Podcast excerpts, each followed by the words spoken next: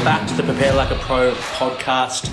This week on the show, we have Selwyn Griffith, uh, the head strength and conditioning coach at the Melbourne Football Club. Selwyn is a strength and conditioning coach and osteopath with expertise with elite athletes to enhance their physical and psychological qualities, highly experienced in accelerated reconditioning strategies and return to play performance.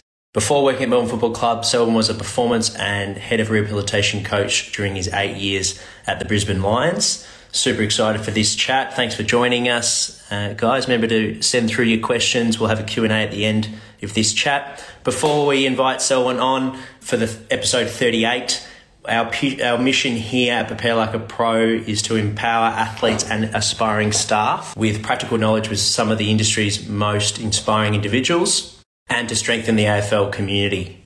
If you like the show, please show your support by following us on Instagram and subscribing to us. We're on YouTube, iTunes, and Spotify. Thanks for joining us, guys. Bear with me. I'm just going to invite someone over now. Here we go, guys. Hi, mate. How are you? Very good. Thanks for jumping on. Great backdrop. No, thanks for having me. Yep, in the in the capital, Canberra. So they've turned on the weather for us today, which is nice. Yeah, fantastic. Well, we'll dive straight in. We've got a few fans jumping on, so we'll we'll get straight into it, mate. Take us back to the, the very beginning. At what age and when did you discover you had a passion for the fitness industry, strength and conditioning, and, and you're an osteo as well, so the medical side of things? Yeah, so I've always enjoyed playing sport.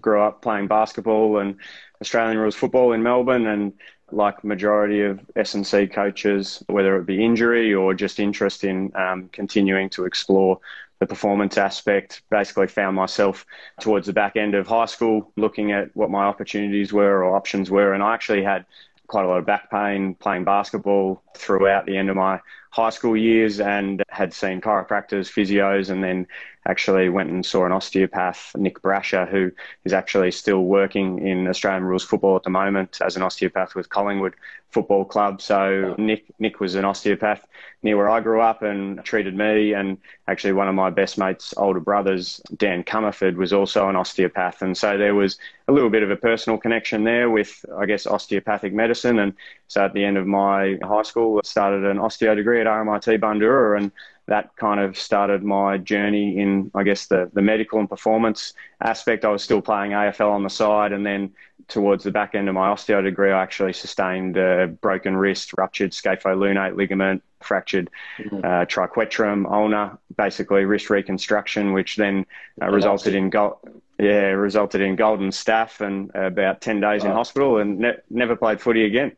So that was 14 years ago or so now, and so pretty much knew my, my journey in professional sport or, or any form of sport was done from that. But then also it forced me to kind of broaden my horizons in regards to I knew that I probably wouldn't be able to do manual therapy for, for 30 years based on, on the wrist injury as well. So with basically having a wrist fusion post the golden staph, there was once I finished my degree, I, I basically looked to broaden my horizons in performance. And, and that's where I just started pretty much every month, whatever I was earning as an osteopath, I reinvested into my professional development. So every, every month or second month, I was doing a professional development course, whether that be in FMS or SFMA or Exos Athletics Athletes Performance as it was about 12 years ago when I was starting that journey, and that really just yeah started my interest more in the performance realm as I was I guess developing my skill set as an osteopath, which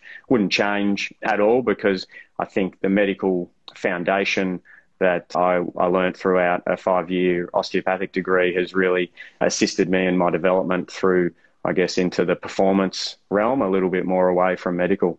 Yeah, fantastic. Thanks, mate. Thanks for sharing. There's there's plenty there to unfold. Maybe maybe we'll go back to the decision to be an osteo. So you had some some injuries that you were working on, and you mentioned you saw some other practitioners at the time, and it was who was the osteo Nick was it from Collingwood, who's now yeah. working at Collingwood Football Club that sort of got you on the right track. So what was he doing differently to to some of the other osteos that sort of resonated with you and helped you to yeah get back to footy?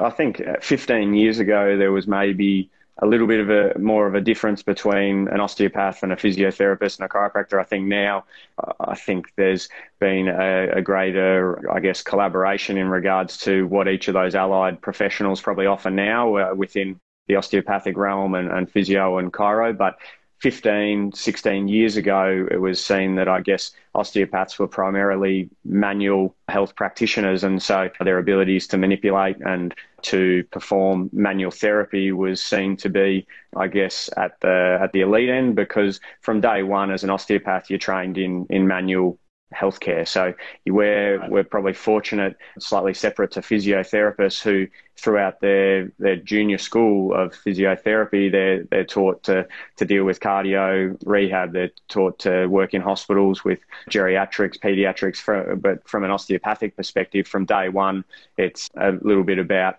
assessment, clinical decision making, and then manual therapy. And, and even in my degree, when we studied, there was there wasn't a huge amount of exercise rehabilitation education within the course. So that I think was the big difference in me choosing to to pursue the osteopathic course rather than physiotherapy. Also, the the enter score at that stage was a little bit um, easier to get into. Physio was highly competitive, yeah. so if you didn't have a good year 12 score, you were pushing it uphill to oh, get yeah, in. Cool, but yeah. osteo, yeah, but osteo, interestingly, when I went through, you had to interview. So there was about 300 applicants uh, to RMIT, and then they you sat an interview with one of the teachers and actually one of the fifth year students, and they basically oh. asked you questions around what you knew about osteopathy, because there are there are principles, I guess, that that are the foundation for osteopathic medicine, and and so uh, the other thing that you found is the dropout rate was substantially low in osteopathic medicine because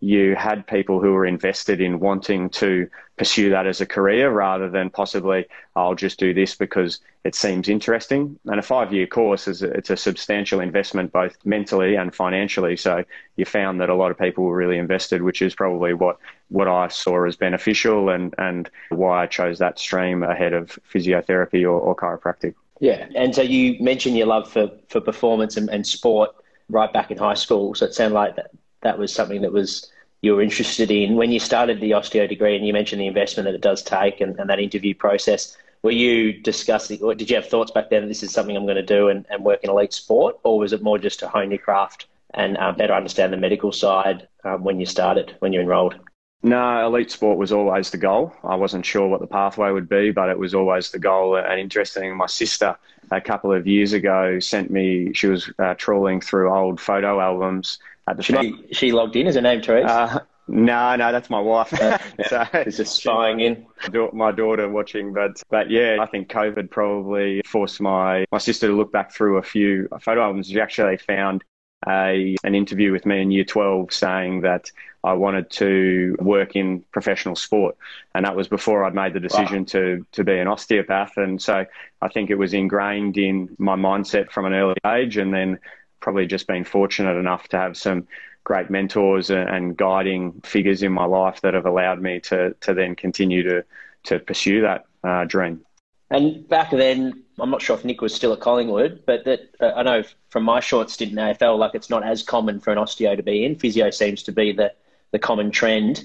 Were you aware of that when you enrolled, and, and it didn't matter? Like, did, did you think potentially of is this a risk that I'm taking that it, it might be harder to get into AFL, or was it more just elite sport that was your, your focus, so it didn't matter if it was AFL? Yeah, I think I, w- I was well aware that it wasn't a common, I guess, pathway in professional uh, sport and in medical departments to have an osteopath. Bruce Duncan who you would have worked with uh, and seen at Hawthorn has probably been one that's been ingrained within Australian rules football environments probably the longest. And, and Nick has been at Collingwood for a substantial amount of time. And then Dan Comerford, who I mentioned, actually worked at Collingwood as well, and then Port Adelaide and was part of the connection to me at Brisbane Lions 10, 11 years ago as well. So there's been a handful, and now you are seeing osteopaths actually employed on the tennis circuit, on the professional golfing circuit. So the pathway is now probably a little bit clearer for osteopaths as they're qualifying than what it was for me 12, 13 years ago. But there was still the platform there. And then I think what the main thing that you need to do then is just make sure that your skill set is broad enough and that you're good enough uh, at, at being an osteopath to then build the networks and the relationships to hopefully foster that pathway into professional sport but it's definitely harder for osteopaths than, than say someone with a physiotherapy background because uh, they have been ingrained in professional sport for so long. So it's not a, an easy path. There, there are nowhere near as many positions, and and also with everything that's happened with COVID, roles within professional sport are. Uh, I know plenty of individual athletes and, and plenty of osteopaths who are working in other sports such as triathlon, golf, tennis, who are dealing with either individual sport or, or there are other osteopaths that are possibly working at the semi professional and amateur level as well as sport trainers and, and the likes. Yeah, fantastic. I think you make a great point. There'd be a few aspiring strength and conditioning coach, osteos, um, physios that are potentially watching this podcast. So it's one thing to get your foot in the door, but it's another to sort of make the most of that opportunity. Externally, it sounds like you definitely have at your time at Brisbane and, and now at Melbourne. I know going into the ASCA conference, um, speaking to colleagues a couple of years ago at Brisbane, you were at the top of the list for most people in terms of listening to the reconditioning side of things. How did you go about your work as a rehabilitation in, with with the players, and did you how much of the osteo side of things did you bring into your reconditioning philosophy? Yeah, so my time at Brisbane, quite a lot. I was part of the medical team as, as an osteopath treating the players and, and also providing, I guess, exercise ideas from an injury prevention or, or, mitigation perspective and worked really closely with Matt Haas and Alex Clark around that time. And we had a fantastic medical uh, crew in Shane Lemke and worked with Toby Watson, who had been on the Tour de France, and also Scott Fraser and, and Pete Lyon. These guys that have, have all been within professional sport for a significant amount of time. And so they really helped, I guess, develop my uh, skill set from an osteopathic perspective and how that fit within the greater scheme of, of, our high performance department. And then I transitioned more into the performance aspect and, and working underneath uh, Matt Haas and Alex Clark as, as an assistant S&C on long-term athletic development programs. And then from there, when we had a changeover in, in staff is when I stepped into that, that rehabilitation space. And I actually initially continued to, to treat some of the players, but then take, took a step back from treating and just focused on the rehab and performance aspect of our program, which initially was, was a really tricky adjustment for me because when you've been ingrained in an environment where the athletes are used to having your manual therapy skills and, and now you're explaining to them, no, well, that's not my role, mm. as athletes can be. Yeah, yeah, yeah, yeah. And so there, there was there was a there was a, a, change in mindset there that was required from myself, but also from the playing group. And and Peter Blanch, who took over as the head of medical, was fantastic in that. And and the message basically was that what I can do as a as a performance and rehab coach is going to be much more valuable to the athlete than what I can do with my hands with them on the table. And that that became a change in the culture at the Brisbane Lions Football Club as well. Is the more you can do off the table, the more you're going to be able to do on the field. And while manual therapy, I think, can be really valuable in certain environments, there's also an aspect that we know that increased training intensity I guess increased training loads is going to to better prepare you for for performance within the context of Australian rules football. And so for me, transitioning into that rehab or reconditioning space, the medical education became a really good framework for for then applying it within a performance aspect and and that was really key at how we developed the reconditioning philosophy was it was a focus on performance. It wasn't, we weren't, we mm-hmm. didn't have a re- rehab program. We had a reconditioning program and we were focusing on developing the athlete and not just returning an athlete from injury. And that was a change in mindset both from from my perspective, but also from the playing group's perspective, and, and our messaging and our language towards the players was really strong in that, and and the team that's been at the that I was lucky enough to be a part of for the last four or five years was fantastic at, at having an aligned messaging of that, which just made my job easier. Didn't matter um, what the injury was or, or, who the athlete was. We we had a, an aligned message and, and a really great uh, program there. Fantastic. Aaron, you've just asked if, if we could ask questions for so, and you, guys definitely can. So if you tuned in, send through your question by hitting the question button at the bottom of your screen. James Wolfenden, you've just sent yours in. We'll, we'll definitely find time for that at the end of the this chat. So send them through, guys. Yeah, you mentioned that the performance focus, and then you personally shifting from being in the table in the medical room to now being in the gym, being on the field. How did you personally find that that challenge from sort of having them being the players and the whole club seeing you as the medical practitioner? Now you're you're focusing on performance and reconditioning these guys. Has, has that something that you had past experience with and, and were um, just eager to get into there, and, and when that opportunity arose, you just jumped at it, or was it something that you developed because of the, the role?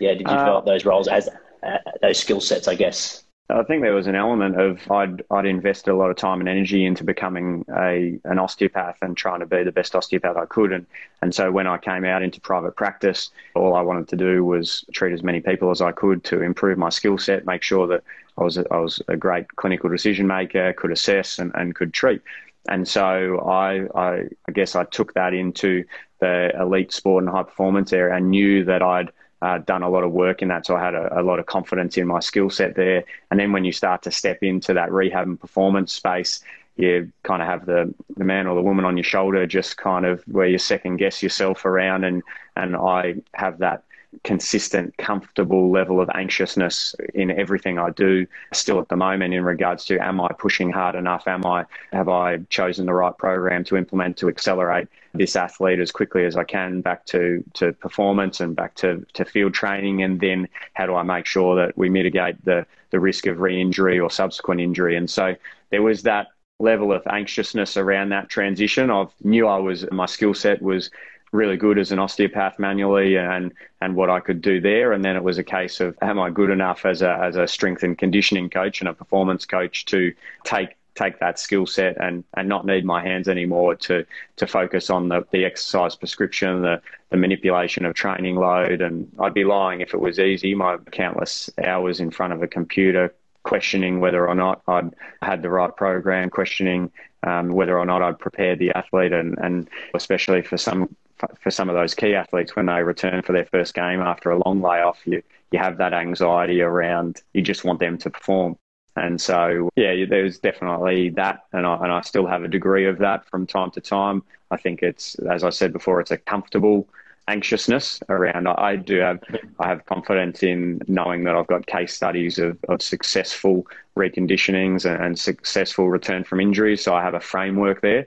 But every athlete's different every injury is different and, and every environment is different. So it's now it's about continually reviewing, refining, and and improving on on what we're trying to develop now at the at the Melbourne Demons. And I'm fortunate enough to have some pretty amazing practitioners around me to make sure that uh, we keep each other accountable and that and that I lean on them for their expertise as well. Absolutely. Yeah, you mentioned some strong influences on your career. I know you've talked about a few already, but are there any other guys that stand out at top top of mind that have helped you along the way, and it, and how so, if if there is? Yeah, well, before I well when I first started at the Brisbane Lions, I actually lived on the Gold Coast, and and I'd drive uh, up and back a couple of days a week. And while I was on the Gold Coast, was fortunate enough to spend a lot of time with Joseph Coyne and Gavin Pratt, who have both uh, recently been over at UFC Shanghai and are phenomenal practitioners. And and uh, Coyne had a exercise rehab facility there on the Gold Coast where he had some of the elite Ironman and, and triathletes, and then also had some Wallabies and, and NRL players that would come through there in their off season. And he was kind of seen as a as a leader in that private facility space. And so I was really fortunate to work alongside him and, and under him for a while on the Gold Coast there. And and see how he went about it. And that was a fantastic facility, and Gavin Pratt as well, a fantastic practitioner. So those guys were awesome early on, and then the the group that we had at the Brisbane Lions were just fantastic in in my early development, and still spend a lot and still communicate with them. And then from from an other mentor perspective, it was about acknowledging where I guess my gaps were in my knowledge and trying to learn from guys in the field or girls in the field who had been in similar environments or, or I knew were doing successful things within high performance sports. So Ross Smith and, and the, the guys at the AIS went in there and, and spent a little bit of time uh, just watching how how he went about working with long term rehab athletes, and then Ben Serpell when he was at the Brumbies.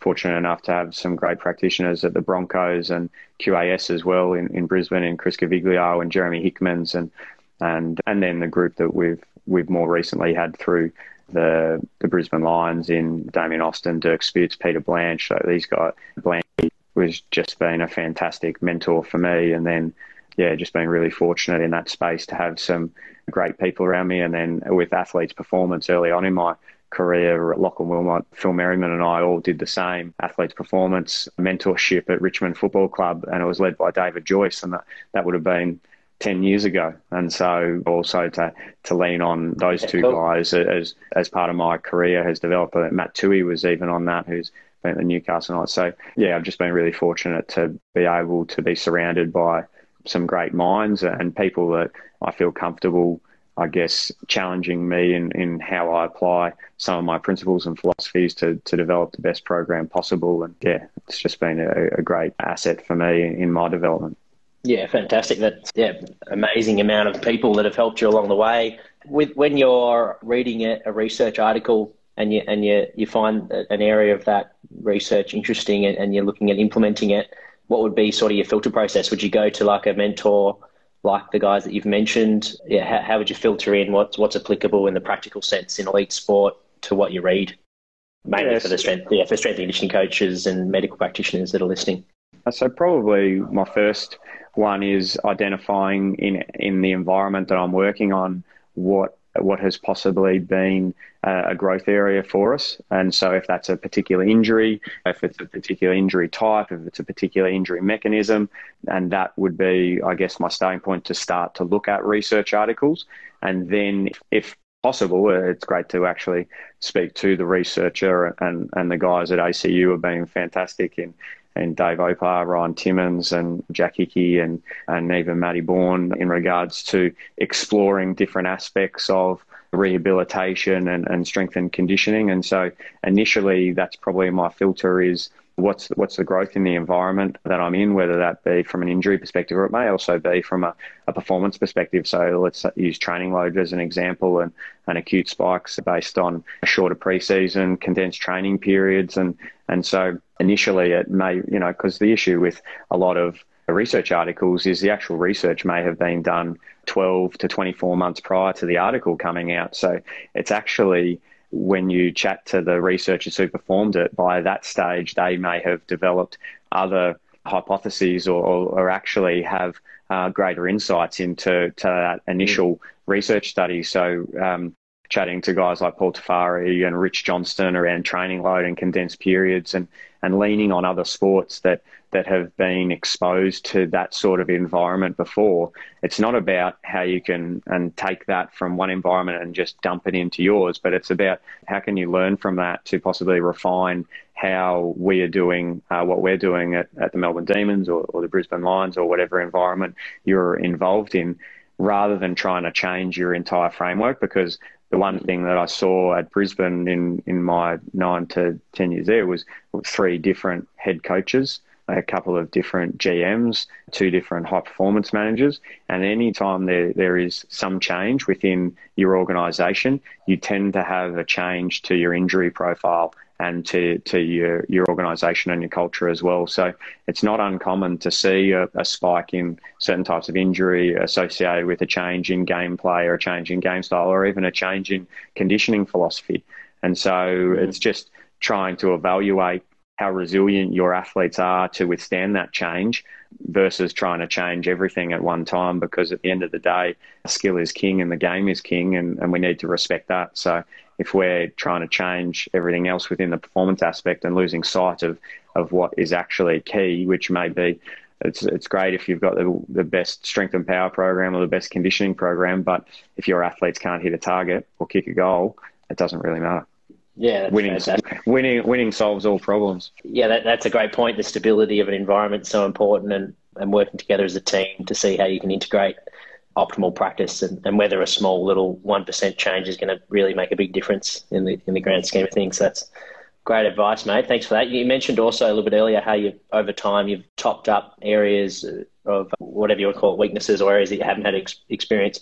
How important is it to get where you've got to in elite sport on also topping up your strengths? Like that seems to be a trend more the, when coaches or athletes are talking about from an athletic point of view.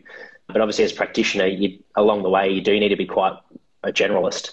It seems for those that have been around long enough, they've, they've like yourself been in the medical room, they've been on the in the gym floor, on the field. At what point in your career do you start also topping up what your your top three traits as a practitioner? Yeah, so I think the the key initially is I was hired at the Brisbane Lions to be an osteopath. So the, the first priority is be as good as an osteopath as I can be and make sure I'm elite in that area. And then what are the aspects that I think are going to make me more employable or better at my role moving forward? And so for me, it was using the people around me in, in the, the Lions environment early on uh, and some of my mentors to kind of better identify, I guess, my growth areas. And so, from a performance and strength and power prescription perspective, there was a little bit of that. But then it was also from an assessment perspective, leaning on the physios around me to make sure that my assessment techniques were good enough to be in a game day role, even though I was never going to be a game day physio because that just wasn't wasn't my role. So that was the initial area. And then as I've transitioned on, for me, especially in the rehab space, it's understanding which areas I think I, I, know really well. And then more recently, I've probably chosen to possibly do some talks or presentations on that area so that I critically analyze what I do, uh, why I do it, and how I do it. And then you have to present that to your peers. And it's a great way of, I guess, having a bit of filter on exactly what you do, but then also those discussions at seminars, workshops, conferences like I had with yourself a couple of years ago at ASCA you start to further analyze what you believe you do well, but then possibly what other aspects you can continue to to work on. And and so I, I definitely in the last three to four years have have used seminars, workshops, and, and conferences as a platform for that to to help build my com- confidence in my knowledge and hopefully, I guess, build my continued knowledge base. And then it's also the unique nature of, of working in uh, rehab, you sometimes deal with injuries you haven't dealt with before. So then it's starting to to reach out to people who maybe have more experience than you in that area to to reach out to possibly experts in certain other sports that maybe deal with that that injury as a as a commonality within that. And then more recently, it's probably about I guess the questions I've asked myself is how can I make the the people around me even better and, and how can I facilitate them in their role. So, so now coming into the demons, it's more so about how can I continue to to make Burgo's job easier? How can I continue to make Watsy's job easier? How can I uh, continue to help our head of sports science, Dave Regan? And and so it's a little bit of taking a step back and and seeing how I can facilitate the function of our department. And so I've probably spent a little bit more time in in that, I guess, leadership space or, or, or the motivational questioning in, in regards to what is it that we do well and, and what can we continue to refine. Fantastic. And you mentioned working on like your reconditioning phase and, and focusing on performance rather than rehab uh, and how that was quite impactful at the Brisbane Lions. For those, whether it be developing footballers that may have just had an injury and are, and are currently in rehabilitation, what, what are some things you've seen over time that trends when rehab doesn't go well that you try and make sure that athletes understand early days when they're in rehabilitation or re- re- reconditioning yeah. phase?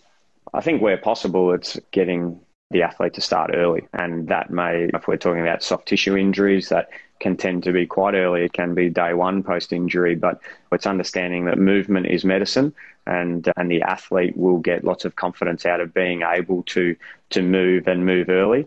And so where possible, trying to to have that as as one of your key philosophies, I think, is important, and that, even goes for possibly bone injuries and tendon injuries as well. There is always something you can do, so focus on on what the athlete can do, and whether that's from a cross training perspective, a, a strength perspective, it's really important for for their psychological motivation as well. And I think that's the area that I would say developed the most in in the last five years is managing the psychosocial environment around the athlete and around injury. And I think that's as powerful as having um, the best S&C program around them. I think if you can um, have them motivationally invested and have them engaged in every aspect of the program, both uh, in their reconditioning, but then also the, the bigger picture of the program, of the actual football performance program, how they're ingrained in team training, in team meetings, uh, and those aspects is super powerful.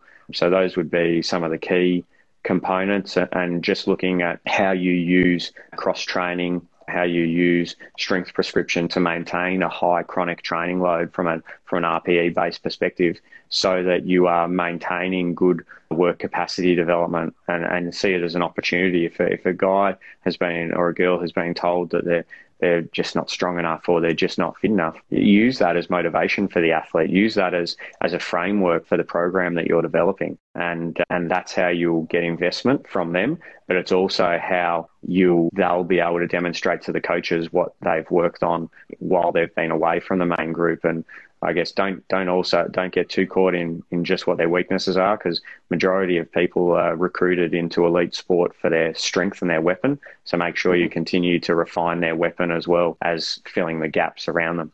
And a similar question when it comes to prevention. So for for young developing footballers out there that maybe don't have a strength and conditioning coach, what would all be your top three things that you think are really important for, for footballers to make sure they're doing uh, developing footballers? Oh doesn't have to be training. But just yeah. Uh, consistency is key. Consistency is key. So maintaining uh, consistent running exposure, consistent high speed and sprint running exposure, but also making sure you have consistent skill exposure. Uh, I think sometimes we can get caught up in, oh, I need to get fitter, so I'm just going to run. But making sure that you're exposed to the skill development aspect is is key from an injury prevention perspective. I think the research is pretty clear that there are a couple of valuable exercises if you don't have strength and conditioning advice that performing a Nordic once a week, performing some adductor strength Copenhagen's or, or other variations once a week can have a, a, benefit on maintaining tissue resilience.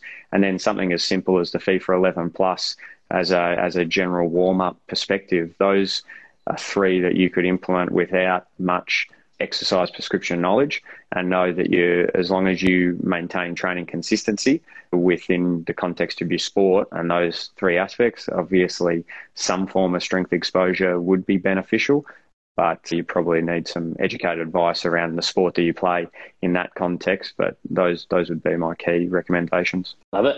Well that's it from me. I'll, I'll hand over to the guys that have been watching. We'll start with Coach James Wolf, were there any gaps in your own knowledge that you found since you took the osteopath compared to the physiopath? And if so, how did you go about bridging those gaps? Yeah, so I think as I mentioned before, the in in my osteopathic degree there was minimal exercise prescription and exercise education, so that was a definite um, gap in my knowledge early on, and and so towards the back end of my degree and and then the the initial stages of working in private practice, I just spent a heap of time on educating myself in that space. And so that was doing professional development courses like FMS, like athletes performance mentorships, and, and the ASCA education components as well.